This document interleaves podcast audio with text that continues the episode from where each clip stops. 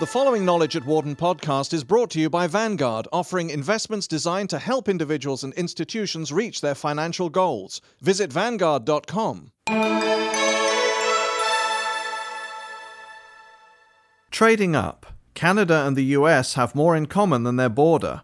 With a healthy economy that is benefiting from its economically troubled neighbour to the south, Canada has little to complain about these days regarding its relationship with the United States. Yet there is always room for improvement on both sides of their lengthy shared border.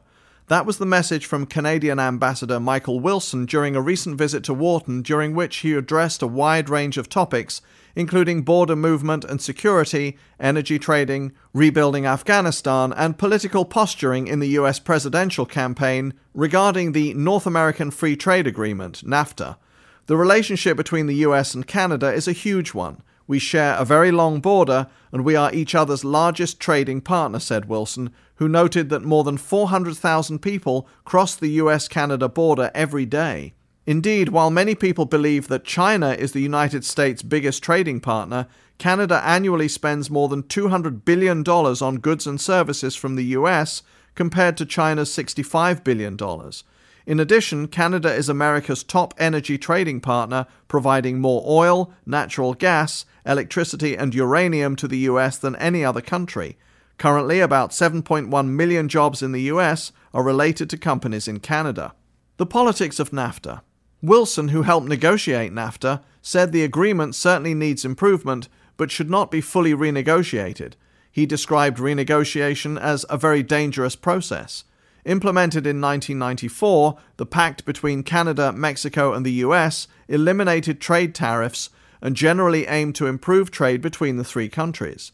NAFTA's critics in the US have blamed the agreement for taking away jobs from working class citizens. To the Democratic candidates who are talking about labor and renegotiating agreements, I say, don't do it, Wilson stated. If we open up the whole agreement, it could put us back to square one. Some issues, such as environmental concerns, should be dealt with outside the scope of NAFTA to allow for more flexibility, he stated. You don't want to lock yourself in with changing environmental issues that dramatically shift over very short periods of time. The way we talk about the environment today is very different from 10 years ago or even 10 months ago. Wilson in March was implicated in a controversy regarding US Senator Barack Obama's campaign in Ohio Wilson spoke to a journalist before a story aired and was quoted as saying that Obama told Canadian officials that NAFTA criticisms were just politics. Opposition parties in Canada have called for Wilson's resignation, claiming that Wilson went beyond his role as ambassador by interfering with a US political campaign. Meanwhile, both Obama and his opponent, US Senator Hillary Clinton, have continued to criticize NAFTA and the alleged incident involving Wilson and Obama's campaign has not been raised by the media nor by Clinton since the Ohio primary election. Wilson also briefly described what seems to be a growing controversy regarding the US Canada Mexico relationship. As America continues to grapple with the problem of illegal aliens from Mexico, Canada has concerns that illegal Mexican immigrants worried about deportation might see Canada as an attractive alternative. This is a major problem that is just now bubbling up, but little attention has been paid to it so far, Wilson noted. Free and easy and secure. One recurring theme in Wilson's message revolved around Canada's continuing desire to improve border flow while respecting US security concerns. We don't want bad people in our country any more than you want bad people in your country, Wilson said, adding, however, that the border control practices of the US tend to go too far in spite of efforts to allow certain qualified travellers to earn an easier pass by taking extra steps to prove themselves safe. Canadians have spent millions of dollars to participate in trusted traveller programs designed to do just that, but those travellers seem to be subject to random searches at the same rate as non participants, he said. We have induced these people to participate, but without any benefit. He cited Europe as the logical model for border control, since most countries there have long dealt with multiple national borders. Meanwhile, Canada should continue a dialogue with the US until sufficient trust and confidence allows for a more free flowing, stabilized border. Wilson also noted that Canada is a partner with the US, the UK, and the Netherlands in efforts to stabilize the volatile southern region of Afghanistan. He highlighted successes in Afghanistan where the number of enrolled students has risen from about 500,000 in 2001 to approximately 6 million today. A much higher percentage of these students, about 40%, are female. Healthcare has also improved, he added.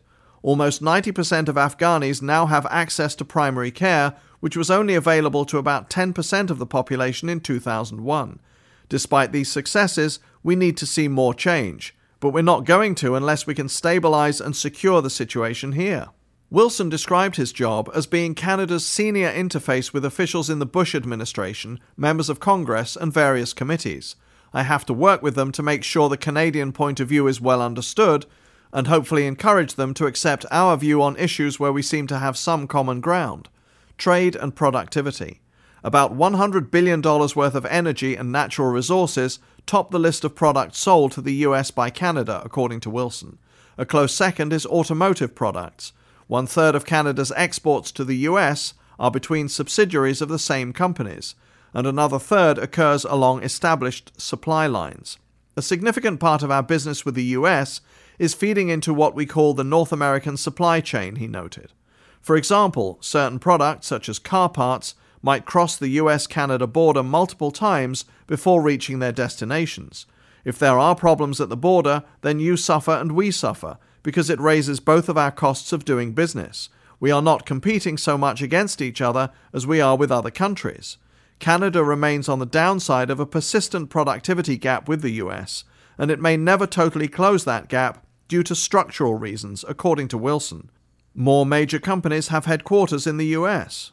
With that come the higher salaries of top corporate executives. Also, many companies prefer to locate their research and development facilities near the head office, thereby keeping even more higher paying jobs in the US. Our challenge is to stabilize where we are today, then try to narrow that gap, which has gradually widened over the years. A program called Advantage Canada was included in the country's 2006 budget and will become more of a priority over the next few years, Wilson said. The program will address a wide range of issues that relate to the nation's productivity, education, training, research capabilities, and incentives for investment. In the area of healthcare, we can both learn from each other, Wilson suggested. We have problems because the system is so good for consumers that there are long waiting lists. He described doctors in the US as more service oriented than their counterparts in Canada, crediting that difference to market competition as opposed to Canada's more socialized system. He said that a physician in the US, whom he had gone to for a relatively minor procedure, called him at home one night to see how he was doing. There's good and bad in both systems. The dollar factor. On the economic front, as the value of the Canadian dollar has risen from 62 cents to near even with the US dollar, the subsequent higher prices of Canadian goods sold to the US mean more revenue for Canada, Wilson said. The price of Canadian products has risen 50% in some cases. At the same time, the price of equipment purchased from the US has dropped, prompting Canadian companies to upgrade with greater investment in machinery, thus raising the value of the products while increasing productivity. Wilson's career, which he summarized during his talk, has moved in and out of the public sector several times since he graduated from college. Born in Toronto, Ontario, Wilson attended Trinity College at the University of Toronto. He worked as an investment banker in Toronto's Bay Street Financial District until he was elected to Parliament in 1979. From 1984 to 1991, he also served as finance minister under Prime Minister Brian Mulroney. Wilson then became Minister of Industry, Science and Technology, as well as Minister of International Trade, which led to his role in negotiating NAFTA. In 1993, Wilson returned to the private sector to form his own consulting and financial services firm. He remained in the private sector until 2006, when Prime Minister Stephen Harper nominated Wilson to be ambassador to the US. Wilson is credited with introducing a new tax system in Canada while he was finance minister under Mulroney. The Goods and Services Tax, GST, of 1990, a sales tax on non essential items, replaced a previous hidden tax on manufacturers. The GST has been praised for its transparency and its bolstering of Canada's budget, but it has been criticized for being burdensome for consumers and contributing to underground commerce that attempts to avoid the tax. The GST remains a controversial political issue for Canada. Wilson's experience in both the private and public sectors has given me an understanding and knowledge about how both sides work, he said. It can be hard to understand what the public and private sectors can do for each other. Having that experience myself can help bring the best out of both sides. For more information, please visit our website at knowledge.wharton.upenn.edu.